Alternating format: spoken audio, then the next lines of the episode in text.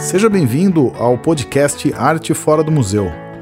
Toda semana, um artista diferente falando sobre arte urbana.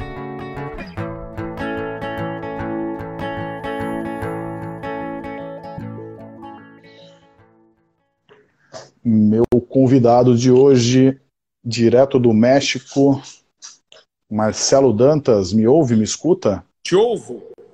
Muito bem, se você eu, eu também te ouvo daqui. Tudo bem, Marcelo? Tudo bem, eu estou aqui no México, no Pois é, não, você, eu posso dizer que você é o nosso primeiro convidado internacional nesse, nesse, aspecto.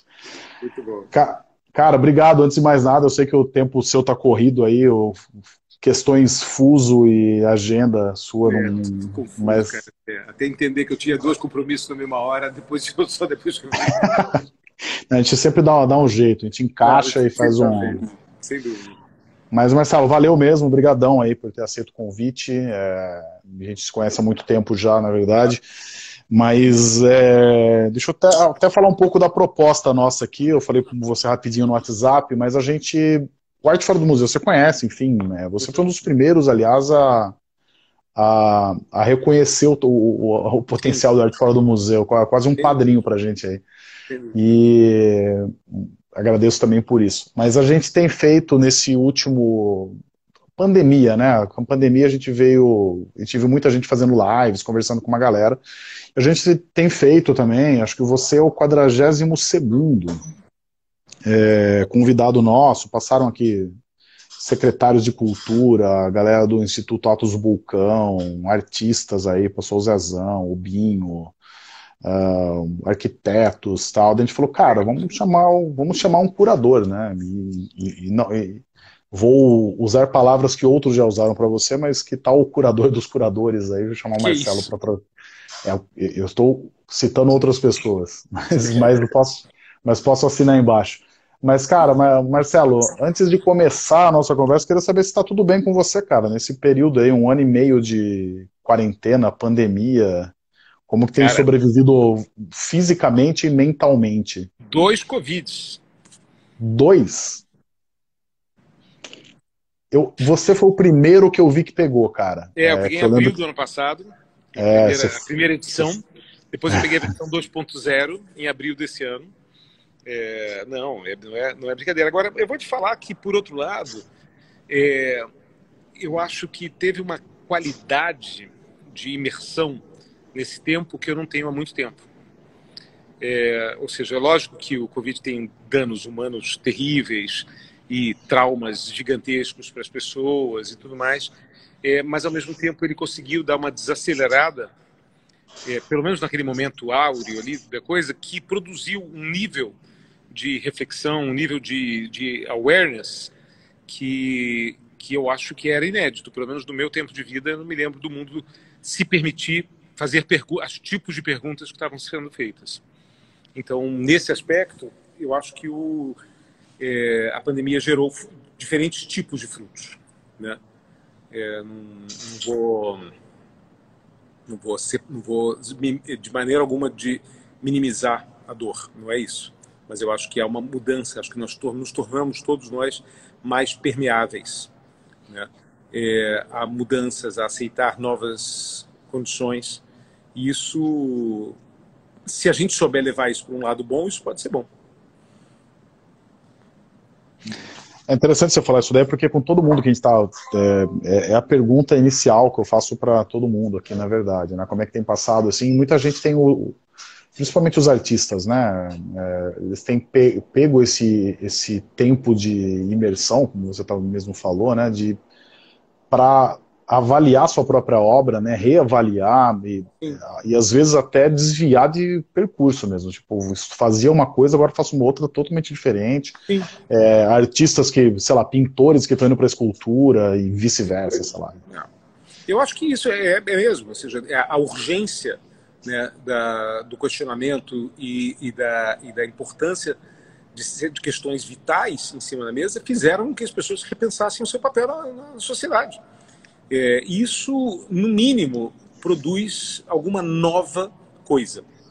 Né? Se essa coisa vai ser melhor ou não, não sei, mas, mas ela produz uma nova coisa. Ou seja, O, eu, eu acho que se a gente voltar a ser exatamente o que a gente era antes, a gente vai ter perdido uma chance maravilhosa de, de poder aprimorar as coisas erradas que a gente vinha fazendo até então. Você está vacinado já também, né? Estou vacinado, pelo menos uma dose. Pô, que bom. É, semana que vem eu poderei dizer o mesmo. Espero eu. Se, nada se tiver vacina, né? Exatamente, se nada se atrasar aqui. É, mas me conta, o que, que você está fazendo no México aí? Vamos começar. É, não, a conversa não, não, não, não é, não é para ser cronológica. Para vocês, esse novo museu que eu estou fazendo aqui no México. Deixa eu ver se eu viro a câmera aqui, para vocês poderem ver. Isso aqui é uma sala de exposição, para vocês terem uma ideia. Que legal. Ela não tem uma parede reta, o chão é todo curvo, né? todas as coisas fazem curvas. Vou mostrar o hall principal aqui. Todo cheio de vida. Isso aí são, são, são árvores de verdade, Na, é isso? É, de verdade, de verdade. Quer comer, pode comer. não, eu... não é de nada aqui cenográfico, não. Tudo é do real thing. O chão mantém a loucura inteira que ele possui. Já olha as paredes, não tem uma parede reta, o teto é todo natural, não tem um elemento curvo no chão, nada. Aí tem um buraco aqui que nos leva para um cenote. Pode ter fogo no museu ali.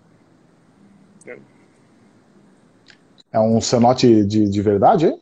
Sim, o, o, o, buraco leva até uma água que tem um cenote lá embaixo. Mas você está falando de uma metragem absurda lá para baixo. Muito longe ainda. Tem água lá Sim. no fundo. E é um lugar assim.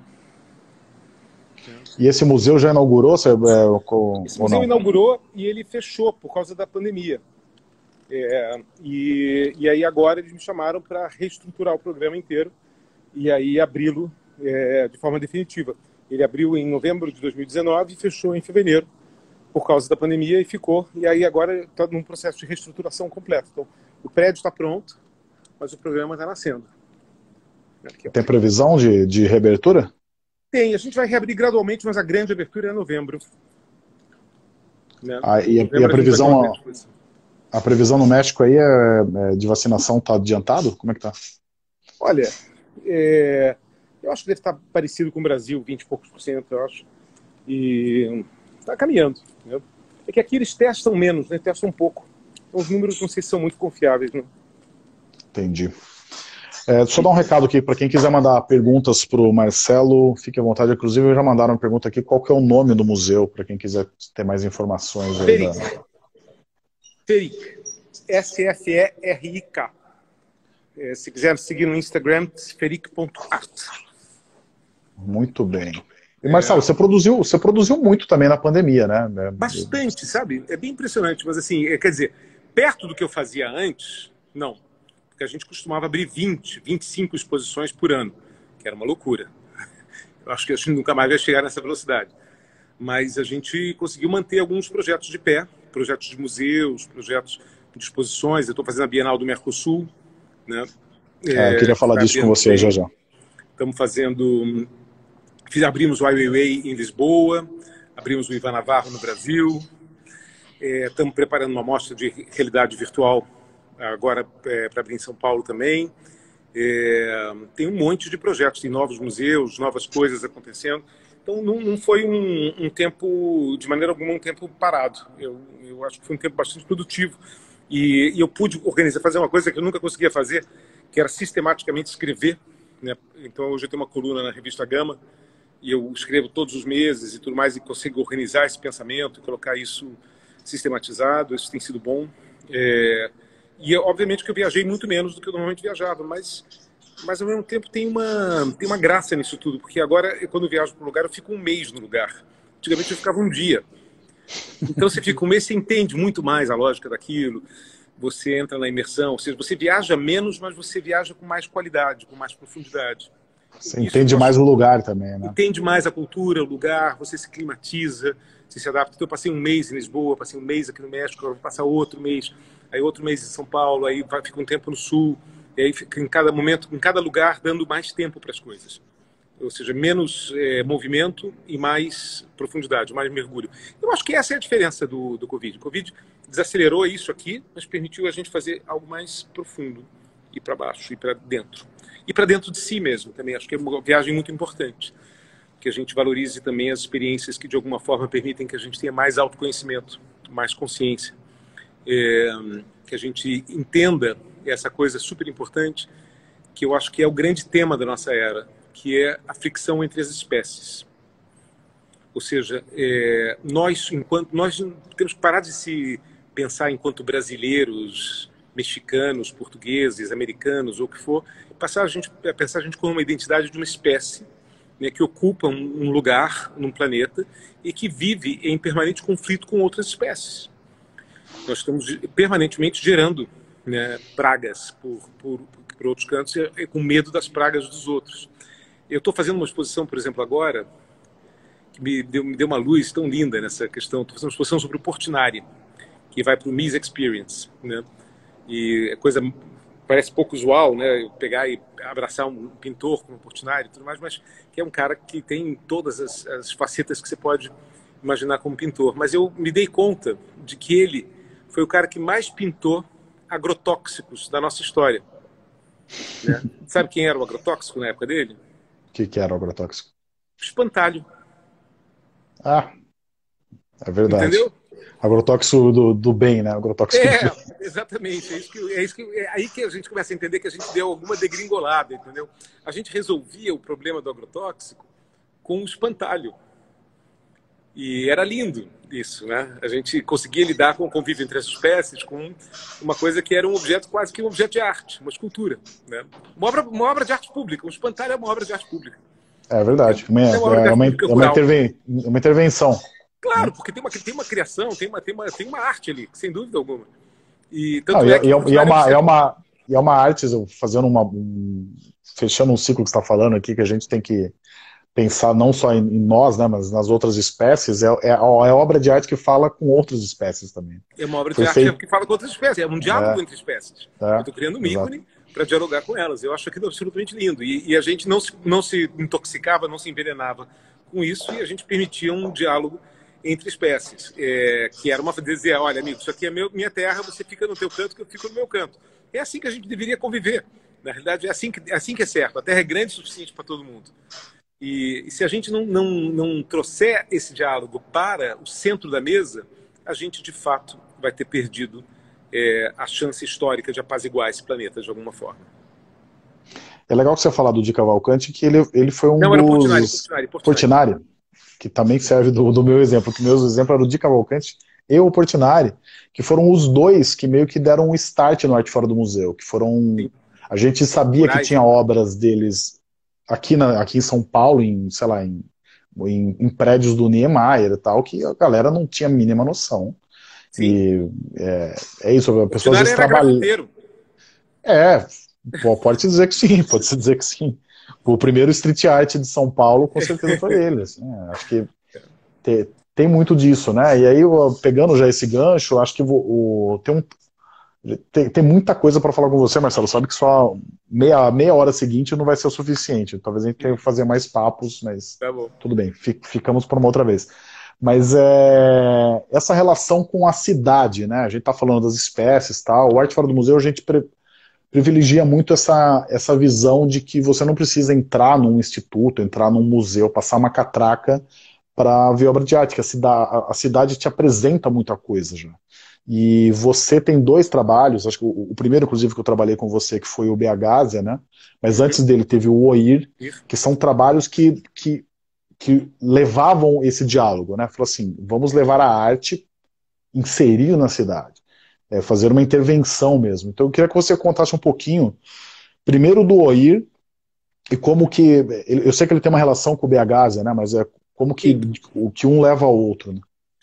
Olha, é, tudo isso parte de uma ideia que eu concordo com você, a gente se, se alinha muito nisso, que é o pensamento de que a arte é, deveria ser fomentada para acontecer é, extramuros, né, que acontecer para a sociedade como um todo. Ou seja, enquanto a arte for segregada em espaços onde 0,001% da população entra, é, ela vai continuar tendo também uma capacidade de ser defendida muito menor.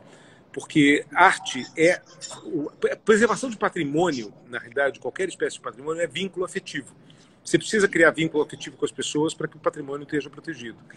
É, para que a coisa possa de fato acontecer. Então, você, o que está acontecendo agora no Brasil, por exemplo, com o desmonte da Lei Rouanet e tudo mais, é uma está revelando um problema de um, de um baixo nível de afetividade das pessoas ao universo da arte. A gente precisa mudar essa questão. Não sei se é uma anestesia geral ou o quê, mas assim o, o, o protesto deveria ser mais forte diante do que está acontecendo. A gente tem que se mexer. É, mas assim a minha preocupação quando eu pensei o projeto era criar uma coisa nos moldes do Public Art Fund de Nova York, que era uma plataforma que permite que a arte pública sistematicamente aconteça na cidade. Isso é uma plataforma que existe em várias cidades do mundo, não é só em Nova York, em várias cidades do mundo tem uma agenda disso. O que, é isso? Ou seja, o poder público dá uma, um salvo-conduto para as pessoas ocuparem os espaços públicos com arte, ou seja, dá um apoio geral. Você consegue apoios econômicos e você gera um programa para sistematicamente é, implantar obras em espaços é, públicos de forma temporária, né, que eu acho que é a maneira correta de fazer isso, elas não precisam ser permanentes, porque senão se tornam um ônus, ou seja, uma era não pode necessariamente ficar se imprimindo sobre todas as eras, é importante que a gente tenha é, algo que represente o nosso tempo e que isso aconteça no espaço público, num fórum em que inclua o morador de rua, que inclua o motorista de táxi, inclua a pessoa que está no ônibus, inclua o executivo, inclua a professora, todo mundo que de alguma forma possa ter uma opinião sobre aquilo, ou seja, você trazer a arte para dentro de uma discussão da coletividade.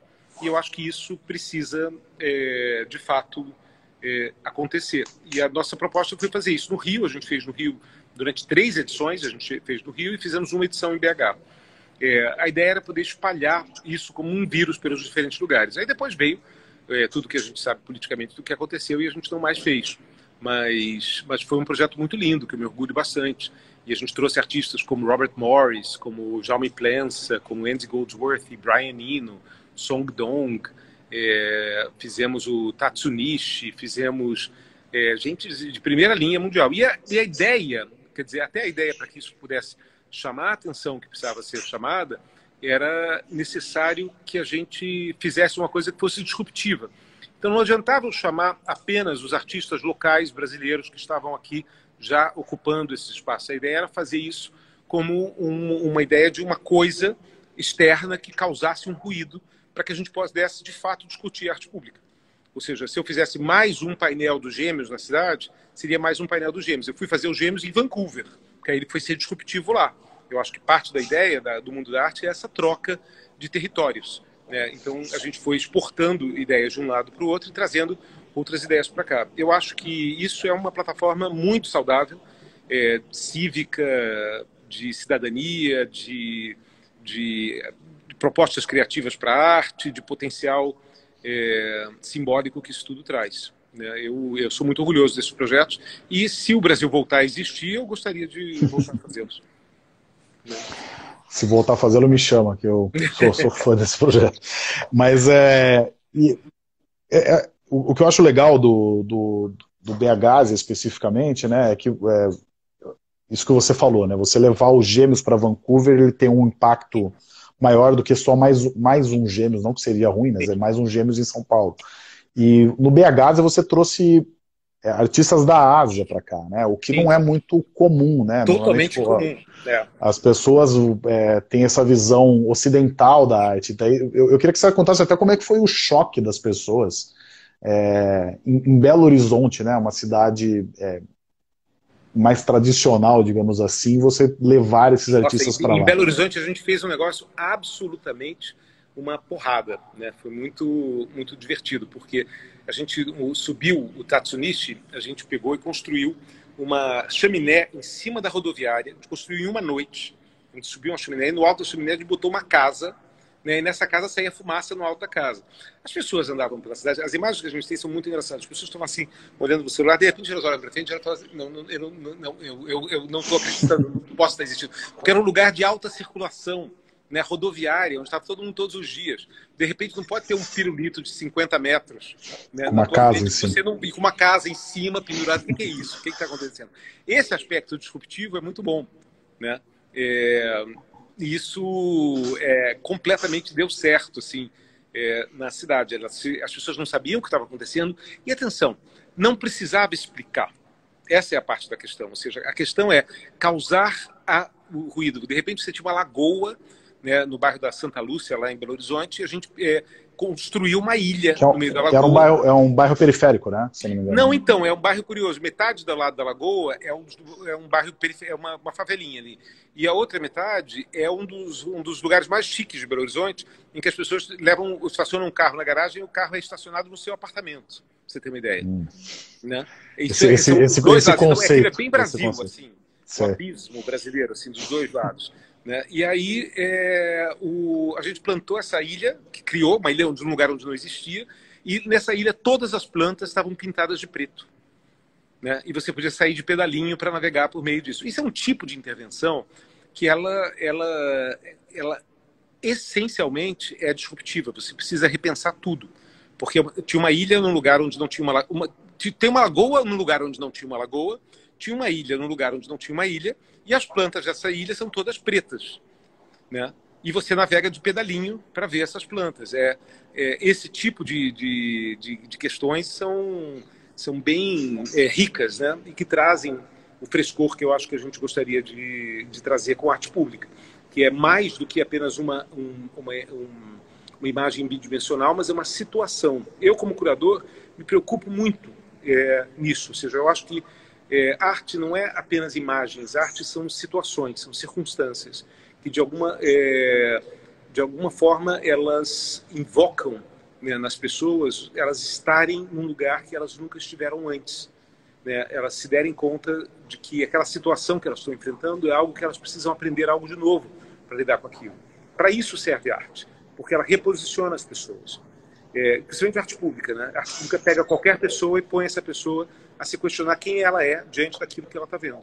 Né? Aquela cabeça dos homem plensa saindo da Baía de Guanabara no Rio fazia com que a pessoa olhasse para aquela paisagem, que é uma paisagem um cartão postal do Rio clássico, olhasse de uma forma completamente nova e se dissesse, meu Deus, ok, eu entendo a escala, o símbolo disso tudo de uma outra forma. É, não importa que você entenda ou não entenda a intenção do artista, isso não é o que está em jogo.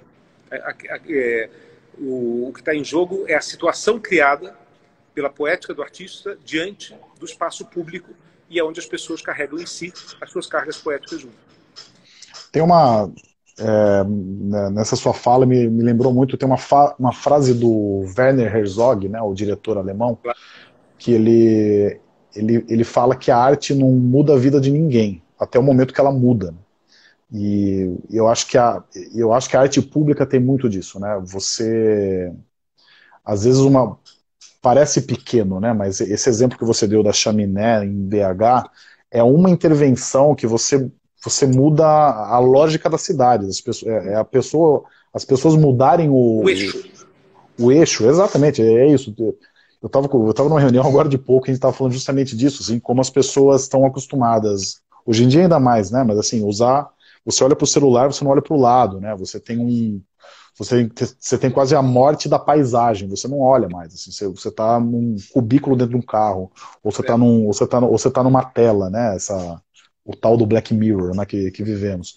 E eu acho que a arte urbana tem esse potencial, né, e eu acho que você deve ter vários exemplos, assim, de e, e coisas que você fez que mexeram com a cidade, que transforma de uma, de uma maneira que pode ser simples para uma pessoa, mas às vezes é transformador realmente na vida de alguém. Né?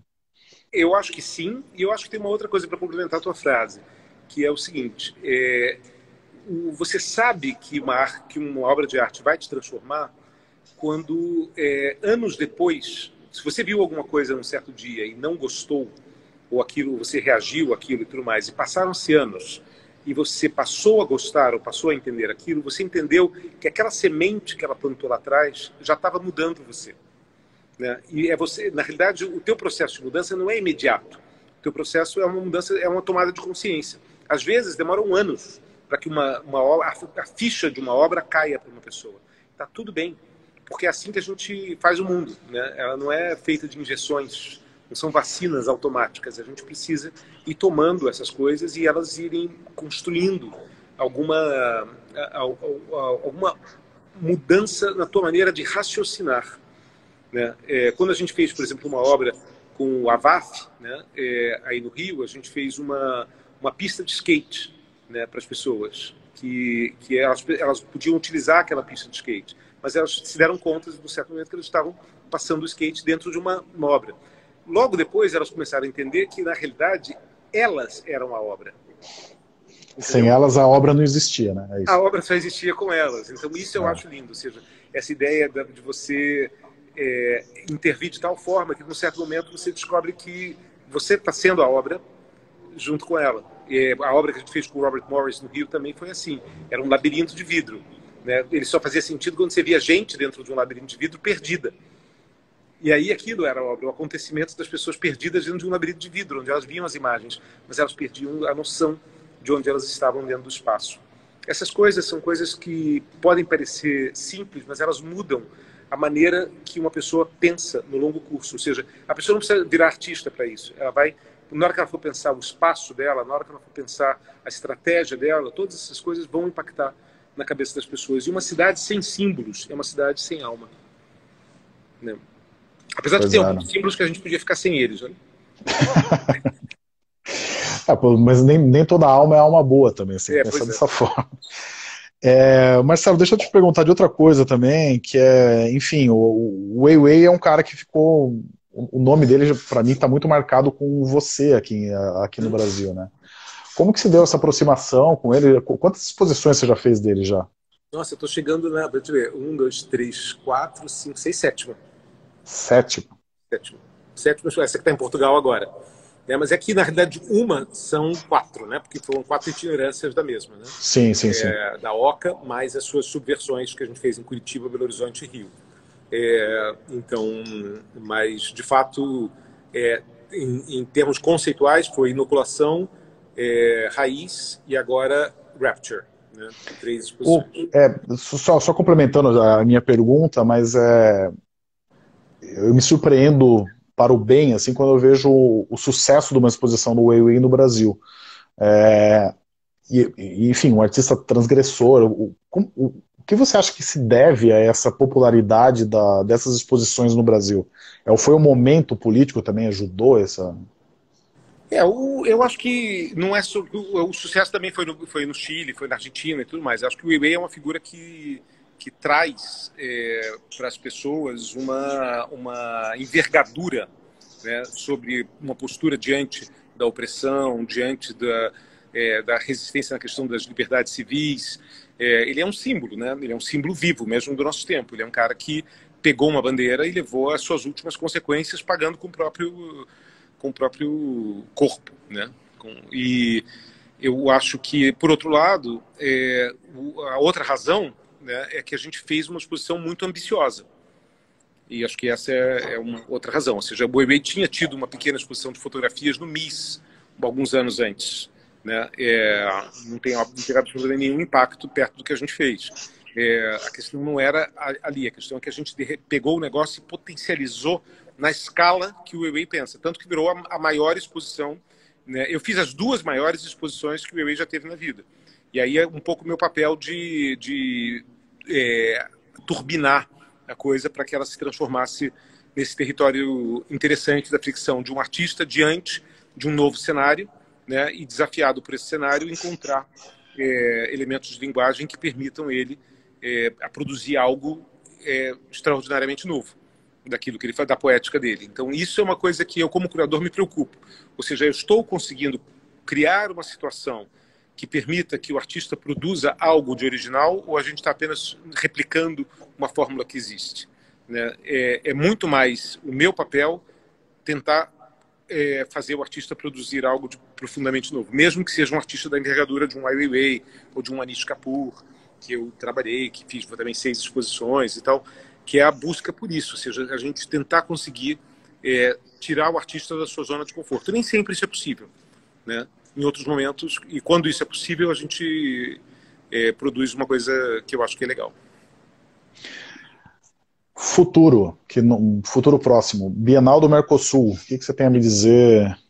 Que... Então, vamos lá. É, Bienal do Mercosul, eu estruturei um tema que tem muito respeito ao lugar que a gente está na vida agora, que é a equação de três palavras, que é trauma, sonho e fuga. Né? Ou seja, nós todos passamos esses últimos um ano e meio impactados por alguma dessas coisas. Nós nunca vivemos um trauma coletivo na nossa geração do tamanho do que a gente viveu. É, a gente, como sociedade, eu acho que a gente nunca sonhou tanto, porque exatamente a coisa da repetição faz com que é, você ative o teu subconsciente de forma muito latente. Então, os sonhos estão saindo pelas orelhas. Né? E a fuga, que é todas as formas de escape que a gente passou a utilizar para poder lidar com essa realidade. E essa sequência de, de ideias é, é o que eu estou tentando invocar nas pessoas, nos artistas, para produzirem obras para a Bienal. Uma das plataformas que eu fiz questão de fazer no, na Bienal do Mercosul foi é, abrir uma chamada aberta, né, permitir com que artistas que eu não conheço que eu não vou ter como ter acesso ao material, pudessem propor ideias que vão ser analisadas anonimamente, é, ou seja, eu não vou saber quem é que mandou aquela ideia, a gente, o documento não, não tem o nome. É às é, cegas, né?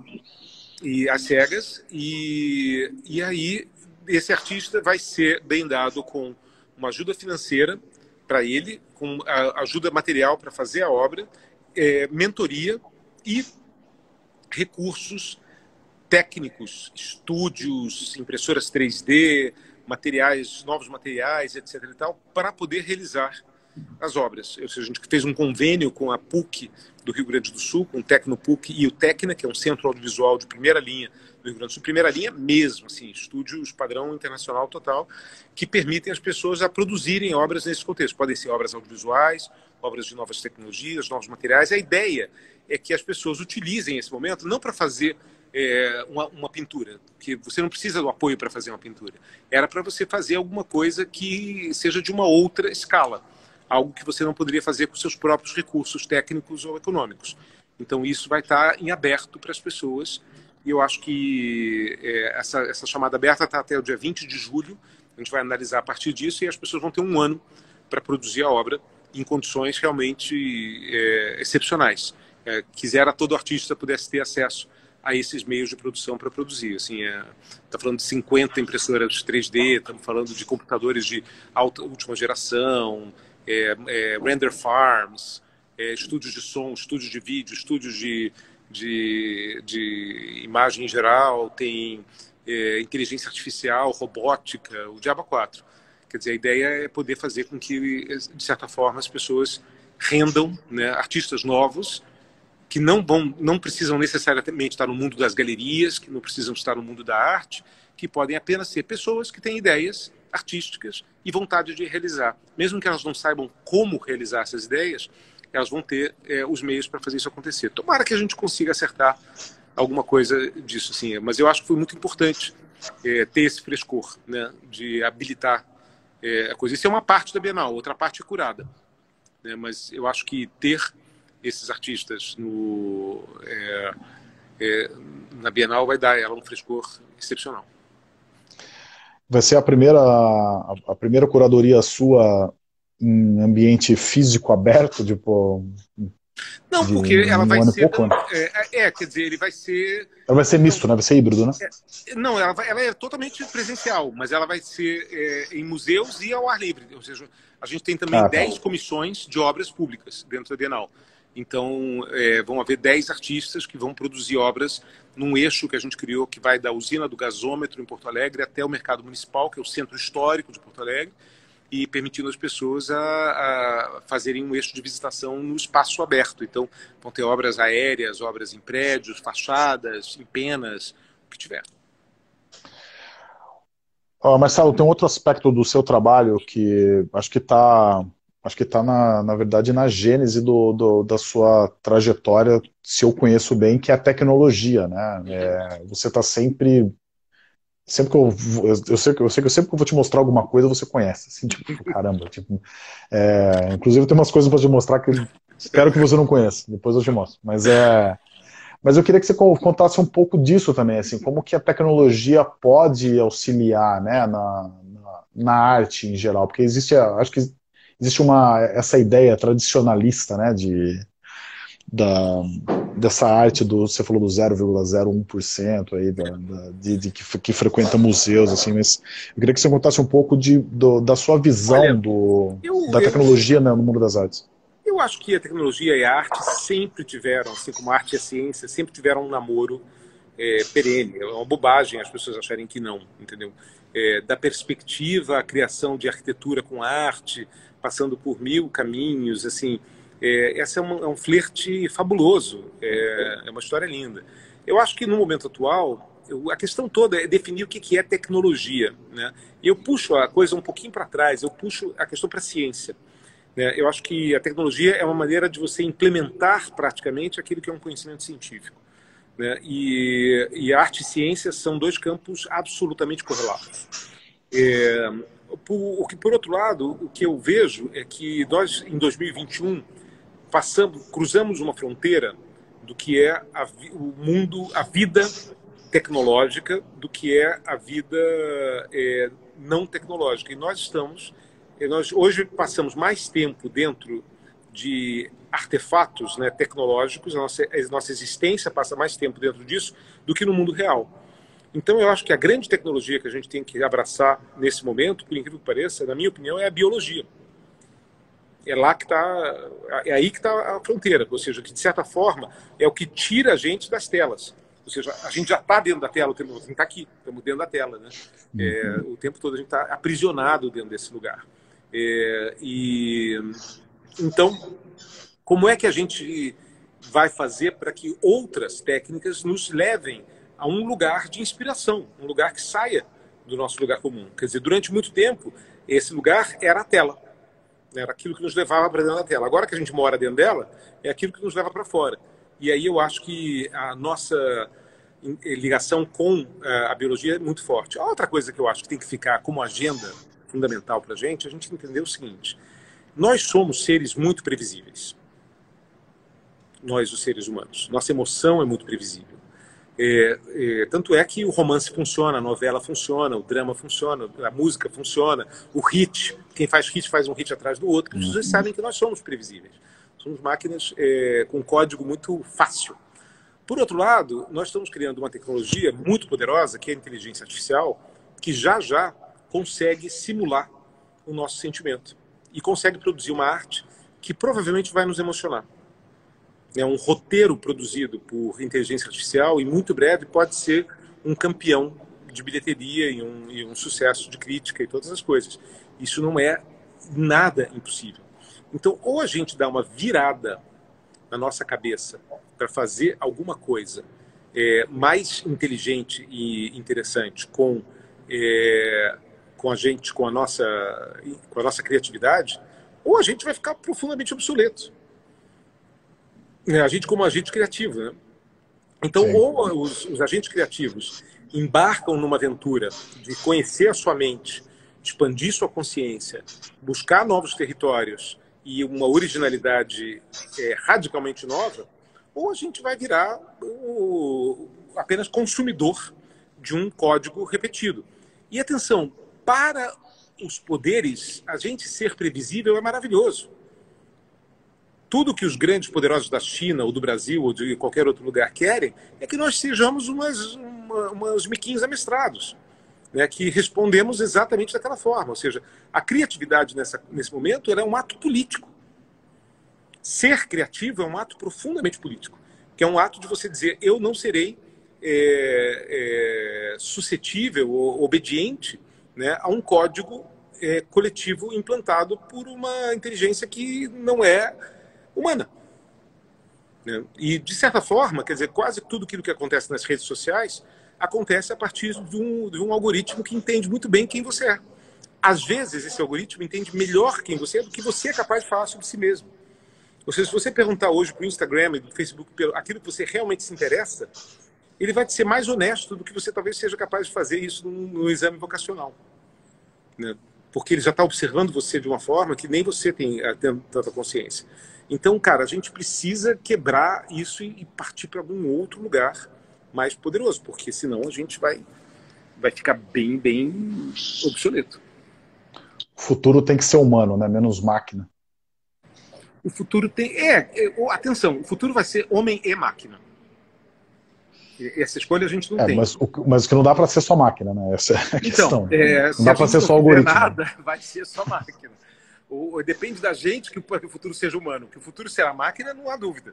Ou seja, Sim. a gente já não se livra mais das máquinas. Isso já foi. Essa, essa linha está cruzada. A pergunta é se, a, se, o futuro ainda poderá ser humano. Né? E, e, e, é louco pensar, porque eu não estou falando de 2200 nem 2100. Estou falando de 2030 Estou falando de 2040, sabe? Estou falando de agora, estou falando de daqui a cinco anos. Estou falando de coisas que já estão acontecendo na vida das pessoas. Essas coisas estão aqui na esquina. Marcelo, eu, eu sei que você tem uma entrevista na sequência aí, eu não vou tomar muito do seu tempo, eu vou fazer uma última pergunta. E Júlio, claro. daí você pode desligar e tá a gente bom, volta tá a se falar no privado. Mas é, eu, eu citei aquela frase do Herzog lá, eu queria que você contasse alguma experiência que você teve é, de alguém que teve contato com algum trabalho, que teve curadoria sua, que, que enfim, foi um trabalho que você realizou, autoral ou, é, ou autoral próprio seu ou de algum outro artista que você tenha trazido, que afetou a vida de alguém e você soube disso, algum relato de alguém. Que, Nossa, já que a gente está falando, já que a gente tá falando de humano, acho que esses relatos humanos acabam muitos. ajudando. Você sabe que eu recebo muitos, eu recebo é, cartas, eu recebo mensagens recebo Instagram messages e coisas que dão muito feedback. É, é, impressionante que às vezes eu, eu observo que impacta pessoas que eu nem imaginava que eu teria, teria alcance a essas pessoas. E há uma gratidão muito grande nisso. Isso é algo que me deixou muito feliz. Assim, é, através dos tempos, eu acho que assim, já são 30 e poucos anos fazendo isso, né? Mas eu, é, assim, se eu pude contribuir de alguma forma, eu contribuí para uma mudança na sensibilidade de muitas pessoas e começa a nascer, é, a ver aparecendo por aí gerações de pessoas que, que foram criadas vendo essas sequências de exposições, né? E, e museus que eu fiz e, e coisas e tudo mais, e que reconhecem, reconhecem que ali tem um dedo comum, assim. Eu já já recebi bastante, assim.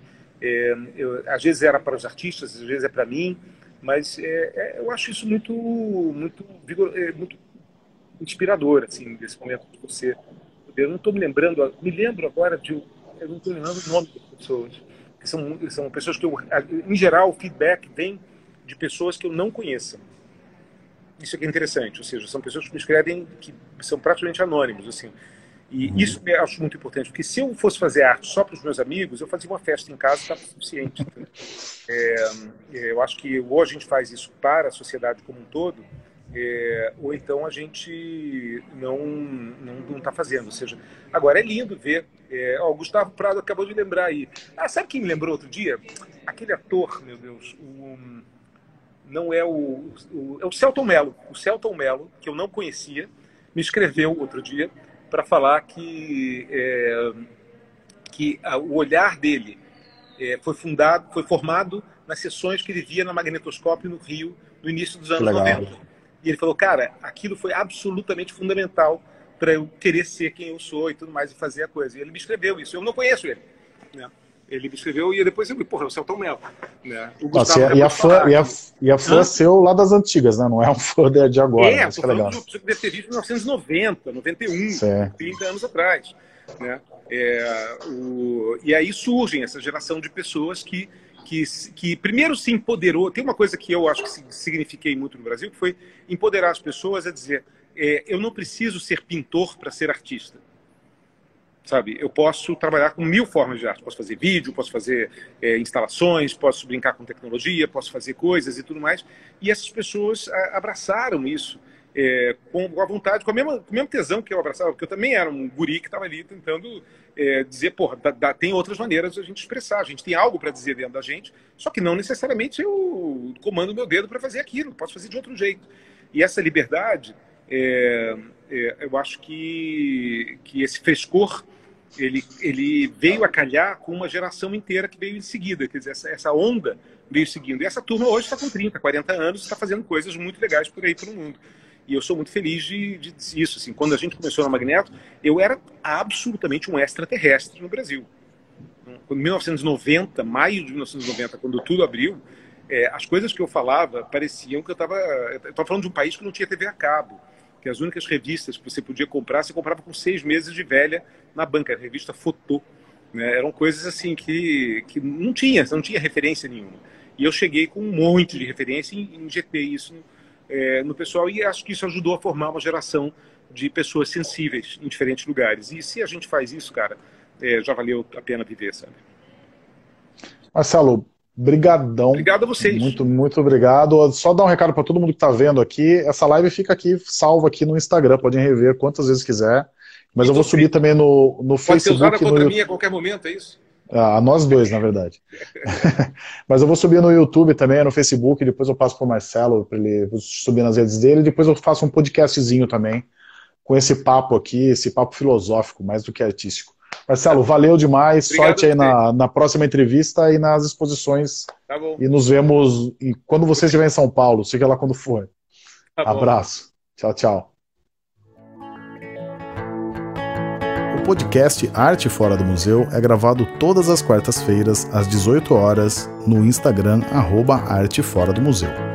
Para mais informações sobre esse artista e outros artistas, visite arteforadomuseu.com.br.